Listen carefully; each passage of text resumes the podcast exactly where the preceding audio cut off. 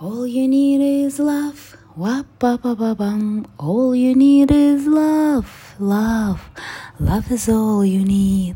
Приветствую вас на моем канале «Психолог здесь». С вами я, Елизавета Звездина. Это вам была такая мини-подводочка, пока у меня нету своего оформленного звукового вот такого приветствия для вас. Поэтому это вам было такое от меня звуковое приветствие. Сегодня мы с вами будем говорить о страхах. Несмотря на то, что мне удалось записать аудио совместно с прямым эфиром, который я проводила у себя в Инстаграме, я сочла нужным записать отдельную аудиовстречу про страхи. Почему я так подробно на этом останавливаюсь? Потому что мы с вами будем продолжать работать, и 2 либо 3 июля у нас состоится вебинар по страхам коммуникации. И там мы конкретно будем разбирать, почему и что мешает вам пойти в прямую коммуникацию. И многие даже не доводят, а иногда сознательно отказываются от перехода из онлайн-общения, из печатных форм общения, голосовых сообщений к реальной встрече живой из-за как раз-таки страха получить отказ, страха почувствовать себя жалким, никчемным, неудачником, некрасивым, нелюбимым, отвергнутым и так далее, и так далее. Но это будет у нас все 2-3, а прежде мы должны с вами вообще узнать, разузнать и понять, что же такое страх, для чего он нам нужен, для чего он нам дан природой и как сделать так, чтобы этот страх не мешал нам жить. Поехали! Самое главное, я вам сейчас скажу 2 установки, которые вы, в принципе, если сможете прямо сходу интегрировать в свою матрицу, вы можете отключаться и уже дальше аудиовстречу нашу завершать. Потому что это самое-самое главное, что вы должны знать о страхе. Что боимся мы не объекта страха, либо же события, а боимся мы страха, самого страха, погрузиться вот в это ужасное состояние, испытывать эти травматичные, неприятные чувства, которые предшествуют встрече с объектом страха. Понятно? Сложно закрутило? То есть мы боимся страха. Есть даже такое выражение среди психологов – страх страха. И именно с этим мы работаем в терапии. Мы работаем не с триггером, да, не с объектом, которого мы реально боимся, не с объектом, к которым приходит клиент. Я боюсь змей, я боюсь летать, я боюсь выходить из дома, я боюсь ходить на свидание. А мы работаем с страхом самого страха, погрузиться вот в эти чувства, погрузиться вот в это состояние ужасное, неприятное, опоясывающее, когда мы начинаем думать, видеть, каким-то образом приближаться к объекту своего страха. И вот это самое-самое главное. Надо работать не с объектом, мы не можем передавить всех тараканов на планете, мы не можем уложить к вам в постель змею и сказать «люби ее, в ней ничего страшного нет». Мы работаем со страхом страха, потому что реальный объект страха, его бояться просто бессмысленно, и об этом мы поговорим с вами чуть позже. Итак, перестать бояться страха. Что такое страх? Страх – это звено в логической цепочке, которую эволюционно создала природа для того, чтобы нас обезопасить от состояния, которое расценено нашим организмом как угроза. Ну, смотрите, как эта цепочка выглядит. Вы глазами видите дым. То есть органы зрения посылают в мозг сигнал «дым». От органов обоняния через нос вы чувствуете запах гари. Посылается от органов обоняния в мозг сигнал «запах гари». Дым пахнет гарью, Следующее логическое звено. Мозг обрабатывает информацию и выдает мысль. Возникает когниция. Когниция – это такая первоочередная мысль, которая у нас возникает до еще того, как мы успеваем сознательно обработать информацию, сделать какие-то логические заключения. У нас возникает когнитивная реакция, такая мыслительная реакция, еще, которая прямо из подсознания выходит к нам в виде такой мысли, да, в виде фразы. Горим, пожар, мы горим. И на следующее звено этой логической цепочки – чувство страха. Да? Страшно, я боюсь умереть, я боюсь сгореть. И следующее – физическое действие. Конечное звено этой логической цепи – это всегда физическое действие. Мы с вами знаем, что два самых главных физических действия на страх – это «беги» либо «замри». Это вот наши две такие физические реакции, которые вот эволюционно природа вывела как самые лучшие методы избегания опасности. Либо бежать, либо замереть. Понятно, да, как действует цепочка? То есть сигнал от органов чувств, потом когниция, возникновение мысли как результат обработки информации, потом чувство, ощущение страха, как сигнал об опасности, и физическое действие как способ избавления от этой опасности. Вот она, логическая цепочка, программа. Это программа, которую эволюция подарила нашему организму для того, чтобы выжить, для того, чтобы не умереть, а выжить. И вот тут вот второй постулат, который я вам скажу, что страх – это чувство, это всего лишь звено в этой логической программе, который не всегда говорит о реальной опасности. То есть страх – это всего лишь звено в логической цепочке, подаренной нам эволюцией для того, чтобы избежать опасности, которая не всегда свидетельствует о смертельной угрозе. Так вот, после того, как вы интегрируете себе две эти мысли в свою матрицу, в матрицу своего сознания, подсознания, когда это станет частью вас, в принципе, для вас уже не будет такой острой проблемы страха стоять. Это то, о чем я сказала, что вы можете нашу аудиовстречу завершать, если у вас с этим все в порядке, если скажете, так я это знаю.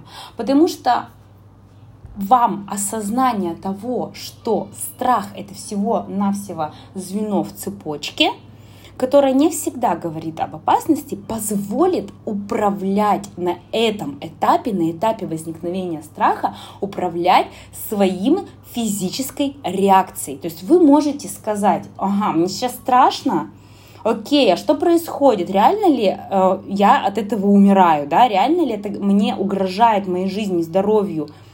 Что я могу с этим сделать? Как я могу по-другому на это отреагировать, кроме как бежать, либо же замереть? Угу.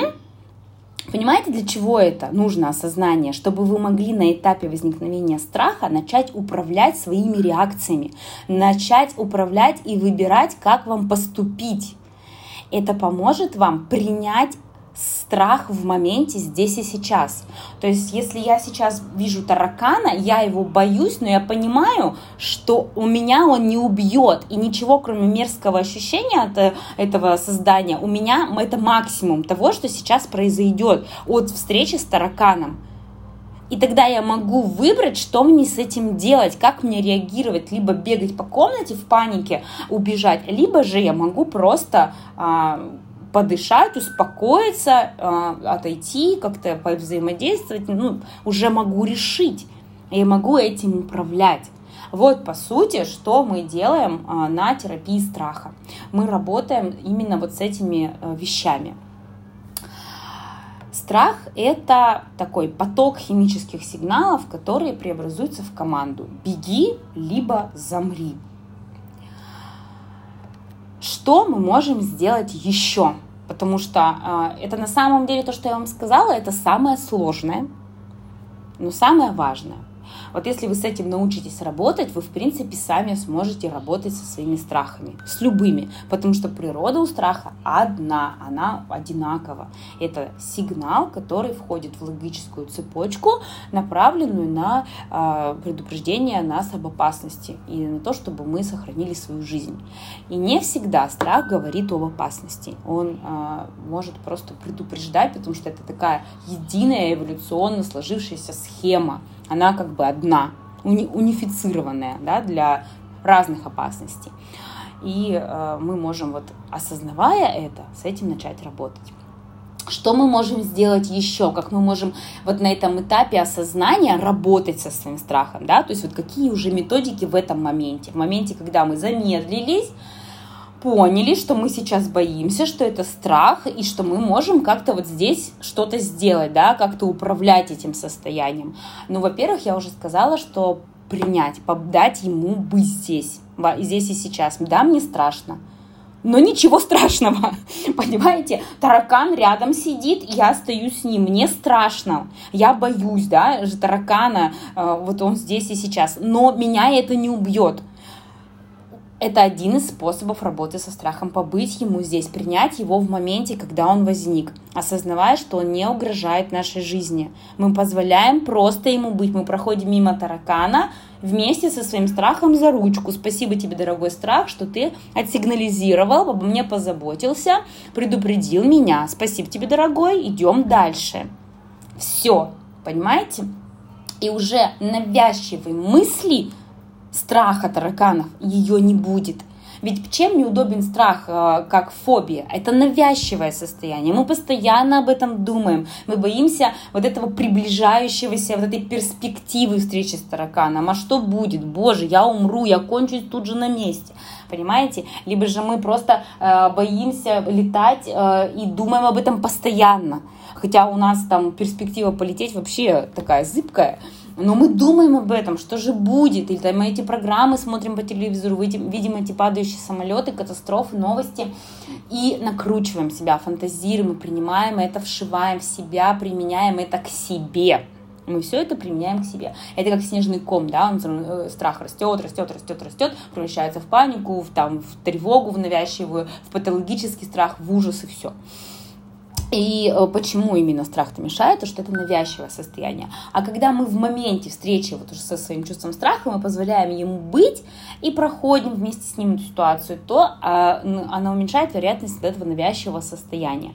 Еще один хороший метод – думать о перспективе. Что нас может ждать в будущем, да?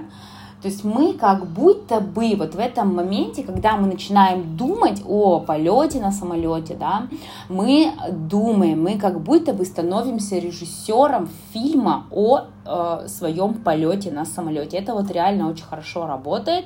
Мы в безопасной обстановке, лежа в кровати, сидя дома на диване, в кабинете психолога, рядом с другом, с близким, который способен сконтейнировать, выдержать, да, наши переживания, чувства, нас выслушать и вернуть нам наши переживания в каком-то позитивном ключе. Вот если у вас есть такой человек, пожалуйста, обращайтесь к нему, либо же сидя перед зеркалом, либо записывайте на бумагу, либо диктуйте на диктофон, потом прослушивайте. То есть мы становимся творцом фильма о себе в момент страха, о том, как мы садимся в самолет. Мы можем начать с аэропорта, мы можем начать с цели поездки, мы можем начать со сбора чемодана. И мы как будто бы проигрываем, мы не только режиссеры, но мы главные актрисы, актеры, мы сценаристы, мы звукорежиссеры, мы костюмеры, мы подмечаем. И когда вот мы в этом методе, мы представляем абсолютно все. Мы представляем, какие на ощупь спинки сидений, мы представляем, как пахнет в салоне самолета, как пахнет этот трап, да, какие мы испытываем запахи, ощущения, подул ветер, а как холодно, потом включили кондиционеры, когда самолет начинает разгоняться, какие толчки, рев мотора, вот это все абсолютно мы себе представляем, мы режиссируем фильм о собственном страхе и играем в нем главные роли. Почему? так действенно работать со страхами в кабинете психолога, потому что психолог – это тот человек, который грамотно, в безопасной обстановке способен провести вас, вот как раз-таки задавая нужные вопросы в нужное время, он способен вот этот фильм вместе с вами снять, он способен провести вас сквозь этот страх и вернуть вам ваши чувства, принять ваш страх в себя и вернуть вам в его виде ресурса, да, в виде того, как вы можете с этим обходиться еще. Поэтому, конечно, терапия страха с психологом – это наилучший выход, потому что человек должен уметь контейнировать, собирать, вбирать ваши негативные эмоции и возвращать вам позитивные эмоции. Это очень важно. Но, тем не менее, метод вот такой. Думайте о перспективах, что случится после. И мы представляем перспективу вашего страха до момента счастливого финала, до того момента, как ваш самолет приземляется в какой-то прекрасной теплой стране, когда вы выходите, либо же какой-то исторический посещаете очень классный культурный край, в общем, то, где вы мечтали всегда быть и куда можно только на самолете, например, долететь. То есть мы встречаемся со своим страхом в безопасной обстановке, дома лежа в кровати, сидя у психолога в кабинете, рядом с другом, который способен это выдержать. Очень классный метод, он такой немножечко, может быть, для вас покажется шок-контентом, шоковым. Будьте готовы к худшему. Вот подготовьтесь и проиграйте самый худший сценарий. Что, например, я боюсь заболеть раком. Страх смерти, вообще страх смерти лежит в основе всех страхов, да, у нас я боюсь умереть, да, и от этого я боюсь, например, заболеть раком, поэтому я хожу и сдаю каждую неделю анализы, трачу на это по 50 тысяч, сдаю анализы на все, я не ем ничего, там, маниакально слежу за своим питанием, и вот что-то, да, вот почему нам мешает страх. Мы начинаем подчинять перспективе с ним, встречи со страхом, перспективе, как бы, вообще какой-то очень призрачный реального исхода, реального объекта, встречи с реальным объектом, заболеть раком, да, например, умереть от рака, мы подчиняем всю свою здоровую жизнедеятельность. Хотя перспектива, она вообще очень, прозрачна и очень неоднозначна. Но, тем не менее, если вы прокрутите в голове, вот как вот до этого я вам говорила метод перспективы, да, думайте о счастливом финале, снимите фильм о страхе со счастливым концом, снимите такой же фильм с плохим концом.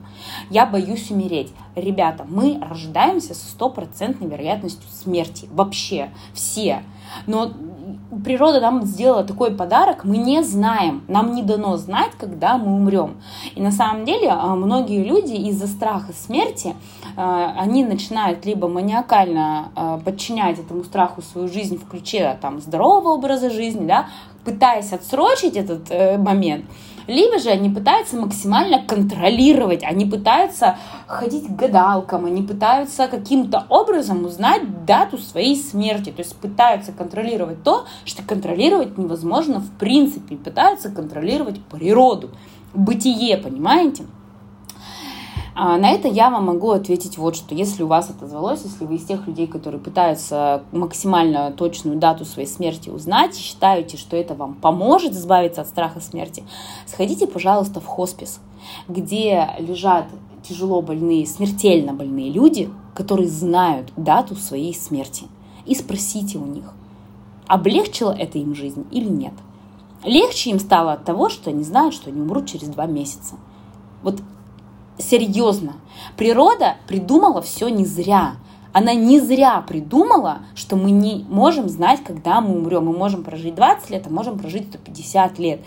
И от этого наша жизнь настолько яркая, настолько уникальная, это дар.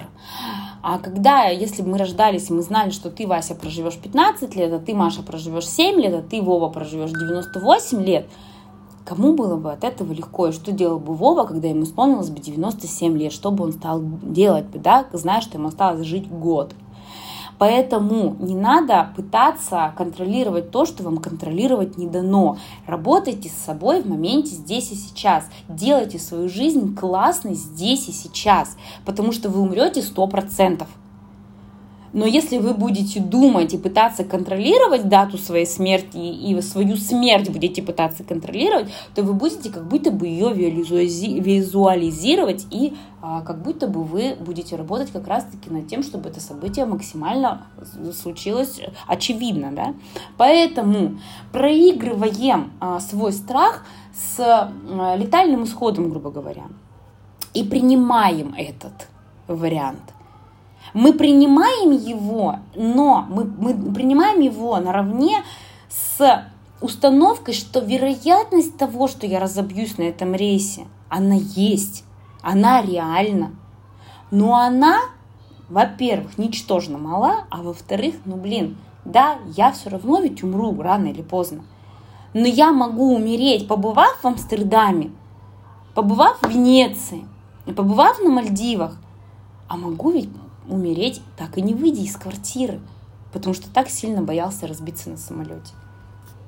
Вот это очень хороший метод. Он такой прямо жесткий, но работает точно так же хорошо. Есть методики, которые напрямую связаны с телесными реакциями, и это очень важно. Вообще про тело я хотела вам сказать о том, чтобы вы не забывали содержать свое тело и заботиться о нем так же, как вы заботитесь о своей психике, о своих чувствах, я надеюсь. Потому что наш организм – это цепочка, это взаимосвязанные системы тела, психики, чувств. То, что мы чувствуем, то, как мы думаем, о чем мы думаем, и то, что мы делаем, вот это и есть составляющие нашего организма. Они работают одновременно и логически связаны. И исключать одну из этих систем значит укорачивать себе жизнь своего организма, потому что надо содержать в гигиене, надо содержать в чистоте, в тонусе все наши три основные системы. Систему тела, систему мыслей и систему чувств. Поэтому наше тело нам дает огромную вообще возможность жить, оно нас связывает с этим миром материально, это наш способ коммуникации в этом мире. Поэтому так же, как наши психические процессы отражаются в телесных реакциях, точно так же мы через телесные взаимодействия со своим телом мы можем немножечко модифицировать наши психические процессы. Об этом говорит нам и методики телесно-ориентированной терапии, где терапевты вообще не говорят, не разговаривают на сессиях с клиентом, а только лишь взаимодействуют с телом. И действительно можно сломать паттерны психические взаимодействия. Это методики очень классные. Какие методики телесные нам помогут в работе со страхами? В момент наступления страха мы начинаем дышать. Действительно, дыхание – великая вещь, такая же простая, поэтому такая же великая. Дышите. Что главное знать о дыхании таком расслабляющем, да, антистрессовом? Это дышать животом, так называемое диафрагмальное дыхание. Оно очень хорошо успокаивает нервную систему и как раз-таки позволяет нам замедляться вот в этом моменте возникновения страха, телесная реакция, да, бегу, замру. Оно как раз-таки помогает нам сломать вот эту вот здесь вот в месте возникновения страха, сломать вот эту логическую цепочку. Мы позволяем осознать себя в моменте страха. Мы позволяем начинать управлять своим телом в моменте возникновения страха. Дыхание должно быть спокойное, глубокое. Методик дыхания очень много. Вы тоже можете их загуглить в интернете. Все это посмотреть. Главное, чтобы оно было для вас комфортным. Не надо задерживать дыхание, чтобы вы начали задыхаться. Это у вас возникнет еще один страх, что вы сейчас задохнетесь, и ничего в этом хорошего не будет. Нет, дыхание должно быть комфортное, оно должно быть глубокое, глубокие вдохи, глубокие выдохи, и выдохи глубже, чем вдохи. Либо же наоборот, есть разные техники.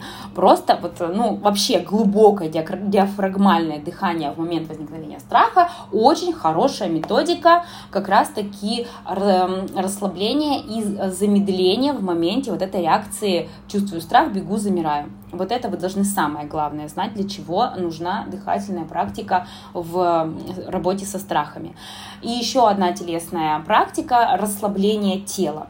Это очень круто, и это я вам советую совмещать с дыхательными методиками. Мы расслабляем, принимаем удобную позу, закрываем глаза, если есть такая возможность, и начинаем расслабляться пошагово. Как можно мельче вы идете от каждой части тела, последовательно, начиная от макушки, спускаемся к вискам, лоб, брови, глаза. Вот прямо насколько вы можете тщательно отследить каждую часть своего тела и расслабить ее, тем будет лучше.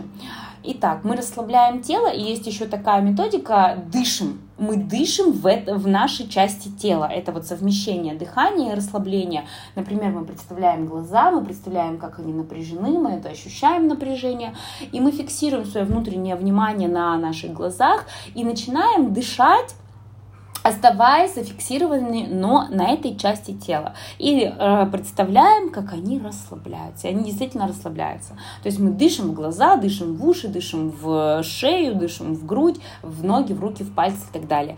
Очень хорошая методика. Она прям позволяет расслабиться и вообще отвлечься на самом деле от страха.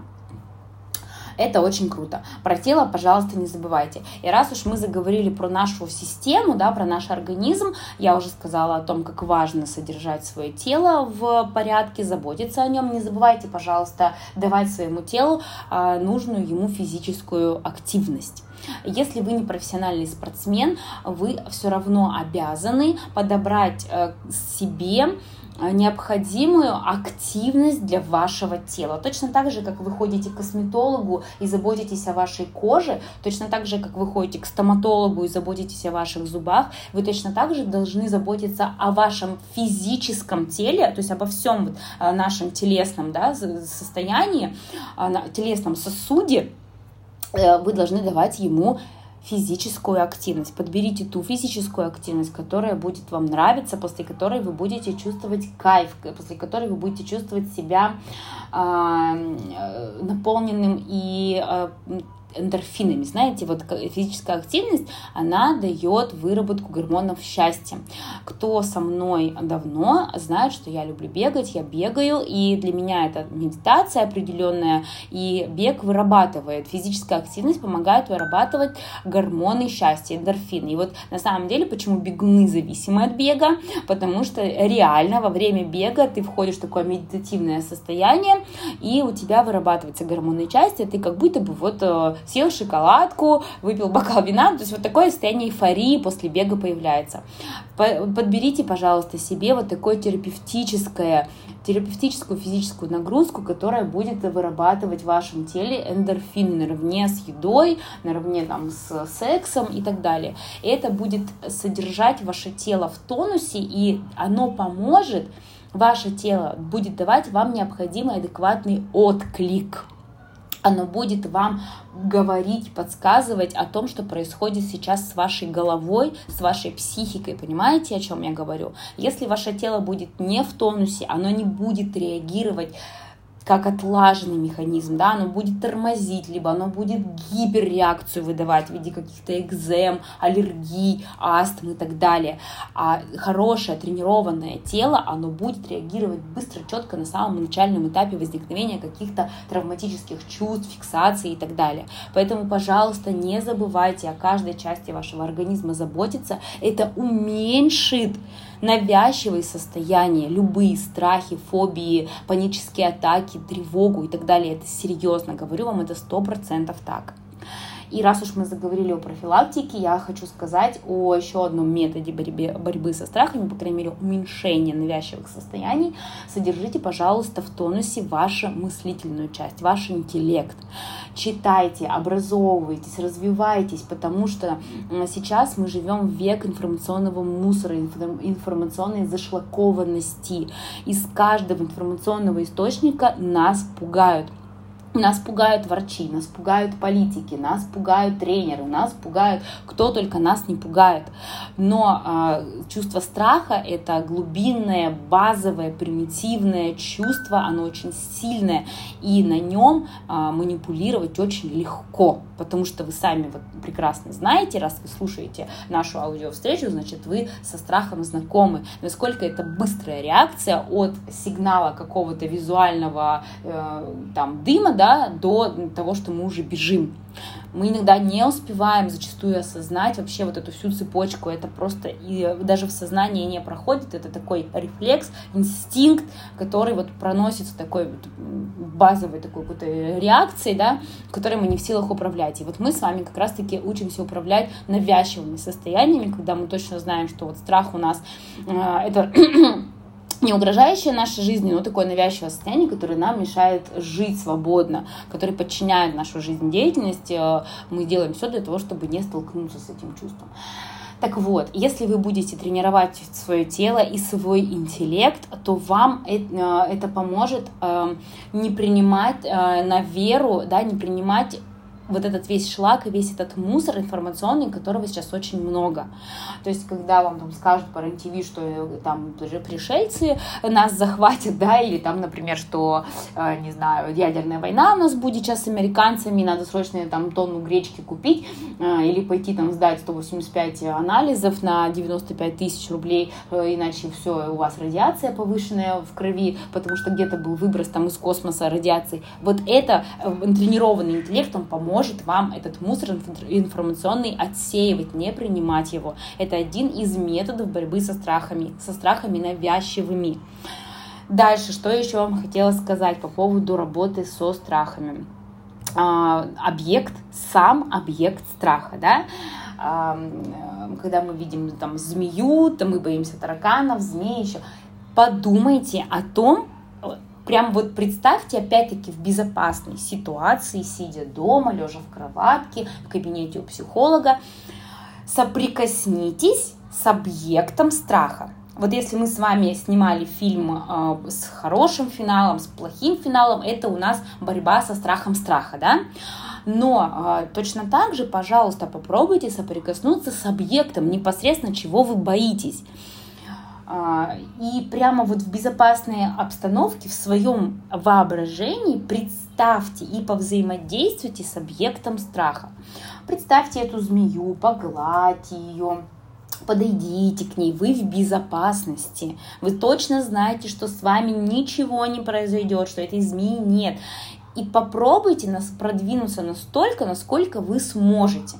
Если вы даже в своем воображении не можете приблизиться к змее, все у вас прям в воображении, вы не можете подойти, останьтесь, постойте, побудьте там, где вы можете быть. Не надо бежать, останьтесь на том уровне, на который вам доступен.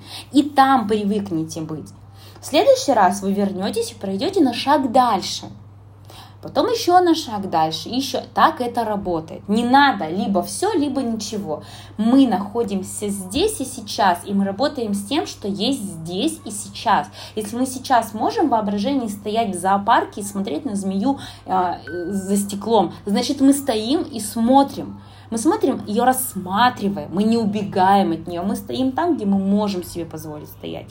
В следующий раз мы встанем на шажок вперед, мы пойдем и откроем клетку, либо же подойдем ближе к стеклу. И каждый раз мы будем на шажок продвигаться ближе, а потом из воображения уже можно будет переходить реально в зоопарк, сходить на змею посмотреть. Так это работает, делайте это, тренируйте, и это поможет уменьшить ваш страх. Обесценивание страха. Ребятки, замечательный способ. Мы все в жизни умеем обесценивать. Мы обесцениваем то, что делают для нас любимые люди. Мы обесцениваем достижения наших детей. Мы обесцениваем достижения наших мужчин. Мы очень много всего умеем обесценивать. И обесценивать страх, это поможет уменьшить его масштаб. Правильно ведь? И это поможет как будто бы его, победить, что ли. Это как бы уже такая победа, но в моменте это поможет. Ничего страшного, господи, с кем не бывает. Вот какие-то такие слова себе, которые для вас являются обесценивающими такими приемами, пожалуйста, пользуйтесь. И это поможет вам в моменте этот страх уменьшить. Еще очень круто Такой есть, мне нравится очень его прием. Отделяйте страх и визуализируйте его в какой-то объект. Это очень хорошо помогает, когда только лишь вы чувствуете подступление страха. Потому что страх не возникает сразу в виде панической атаки, либо сразу в виде ужаса. Страх, он возникает чуть-чуть в виде какого-то легкого дискомфорта, телесного напряжения, что-то вот такое, какая-то такая тревога появилась. И вы уже отслеживаете, да, вы уже знаете, к чему это все дело идет. И в этот момент вы этот страх отделяете. Визуализируйте его в какой-то объект, например, какая-то, вот мне нравится шаровая молния, но у вас это будет ваш прием, у кого-то это какой-то надувной шарик, у кого-то еще кто-то. Ну вот я пример приведу с шаровой молнией, да, то есть мы представляем, что вот наш страх это вот такая, как он выглядит, вот эта легкая тревога, да, вот это маленькая такой вот светящийся шарик, это шаровая молния, она такая маленькая-маленькая, и мы как бы за ней наблюдаем, где она находится, она на уровне глаз, она у нас находится на расстоянии там полуметра от нас, ага, здорово. Вот она вот такая, как она выглядит, какой от нее исходит свет, холодный, теплый, а исходит ли из нее тепло, либо холод. Так, вот она, что она делает? Она перемещается, она начинает расти, да, ага, мы можем ли ее сжимать, разжимать, представляем, как будто мы управляем, да, вот она растет, а вот она уменьшилась, и как бы что мы захотели, то мы и делаем, и мы уже работаем не с собственным страхом, а работаем мы с шаровой молнией, мы отделили свой страх от себя, от своего личного «я», и мы учимся работать с этим визуальным объектом, и вот тогда это нам поможет как бы не масштабировать страх, не дать ему и разрастись внутри нас, а оставить его на уровне легкой тревоги. И вот мы с этим шариком поиграли, с этой шаровой молнией, поуменьшали ее, поувеличивали, и, например, раз-раз-раз и в небо ее, либо прикрепили ее, не знаю, к машине, она там на машине уехала, да, какая-то проезжающая машина. Очень хороший, классный метод визуализации, попробуйте его, он очень хорошо работает. Отдельно вам хочу рассказать про травматичные чувства, про страх на уровне чувств. Да? Про тело поговорили, про мысли проговорили, про уровень чувств теперь поговорим. Страх одиночества, страх предательства, ревность, страх того, что тебя бросят. Это все у нас... наличие какого-то жизненного сценария, травматичного опыта прошлого, и работать, конечно, надо здесь с этим. Но, тем не менее, работать в моменте с тем, что мы боимся, что нас бросят, предадут, оставят, разлюбят, из-за этого мы склонны вступать в созависимые отношения, из-за этого мы склонны сливаться с объектом нашей любви, дружбы, привязанности. И когда мы сливаемся с чем-то, мы делаем это своей функцией. Мы считаем, что мы можем этим манипулировать, мы можем этим управлять, мы лучше знаем, как с этим поступить. То есть, как только мы сливаемся с каким-то объектом, мы считаем, что это часть нас, а часть нас – это то, что нам принадлежит, и мы можем этим распоряжаться. И, конечно же, мы очень боимся это потерять, потому что это как бы часть нас. А иногда, сливаясь с объектом, мы делаем это вообще смыслом нашей жизни. Да? Мы можем бояться, что дети уйдут, и тогда наша жизнь станет бессмысленная и пустая. Мы можем бояться, что муж нас бросит, и что мы отказались от всего, чтобы там его поддерживать, да? Чтобы его карьера пошла в гору. Склонность вступать в созависимые отношения – это есть инструмент, который нас влечет вот в эту вот цепочку и влечет увеличение страха вот этих травматичных чувств. Почему я это затронула отдельно? Потому что тут работать надо конкретно с чувствами, конкретно с вашим опытом, почему у вас есть этот страх, что произошло с вами в детстве, скорее всего, либо же что послужило причиной, почему вы так боитесь, почему вы не доверяете себе. Тут про принятие и очень много факторов именно анализа вашей жизни, вашей семейной истории, вашего семейного сценария. Поэтому самый метод, если у вас есть это, да, вам это откликается, ревность, чувство, страх одиночества, страх предательства и так далее, проанализируйте, склонны ли вы вступать в созависимые отношения.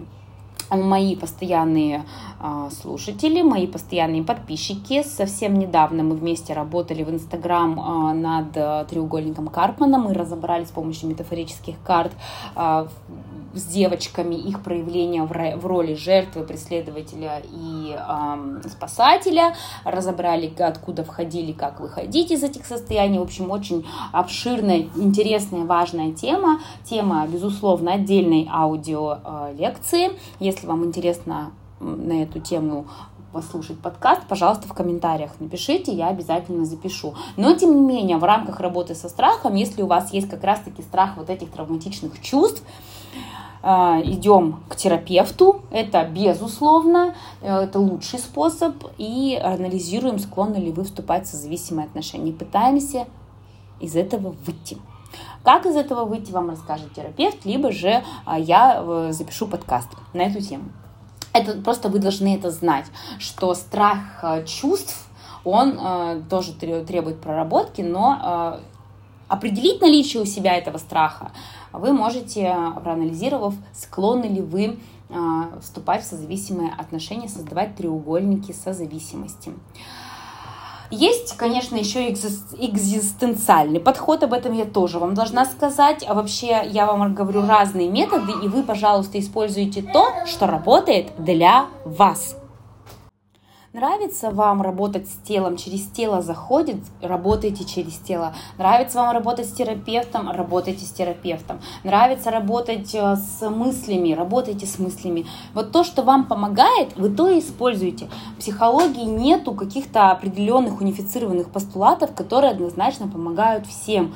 Потому что психика уникальна, у каждого из вас уникальный опыт. Мы ориентируемся только лишь на какие-то такие закономерности, которые происходят в психике у каждого живого человека, у каждого развивающегося организма. Поэтому, что работает, пожалуйста, вы то используйте. Поэтому я вам могу сказать еще, что есть экзистенциальный подход. Это осознание себя частью большого потока, потока вселенского, что у Вселенной нету цели вас уничтожить, и что нету у Вселенной цели навлечь на вас беду, и весь мир не крутится вокруг вас. Вы часть этого мира, и вы частичка, которая движется в едином потоке с миллиардами частиц, с миллиардами других людей.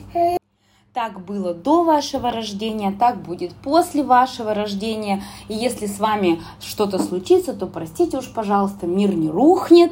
И движение, единый этот поток вселенский, он продолжится.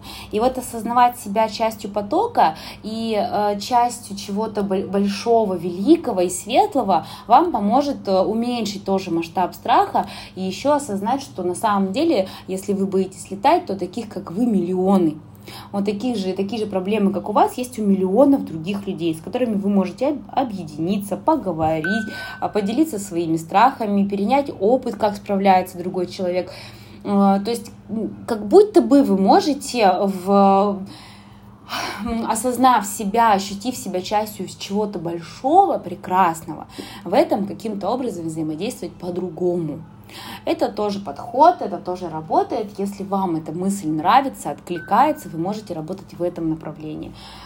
Тут вы можете использовать, конечно, медитации. Медитации прекрасный такой инструмент работы с телом, связка, да, вообще с помощью медитации мы как бы связываем нашу психику, наши мысли, наши чувства, мы их как бы приводим в такую конгруентность, как говорят психологи, да, в соответствие. Это очень хороший метод, если вы это любите, практикуете, пожалуйста, не пренебрегайте.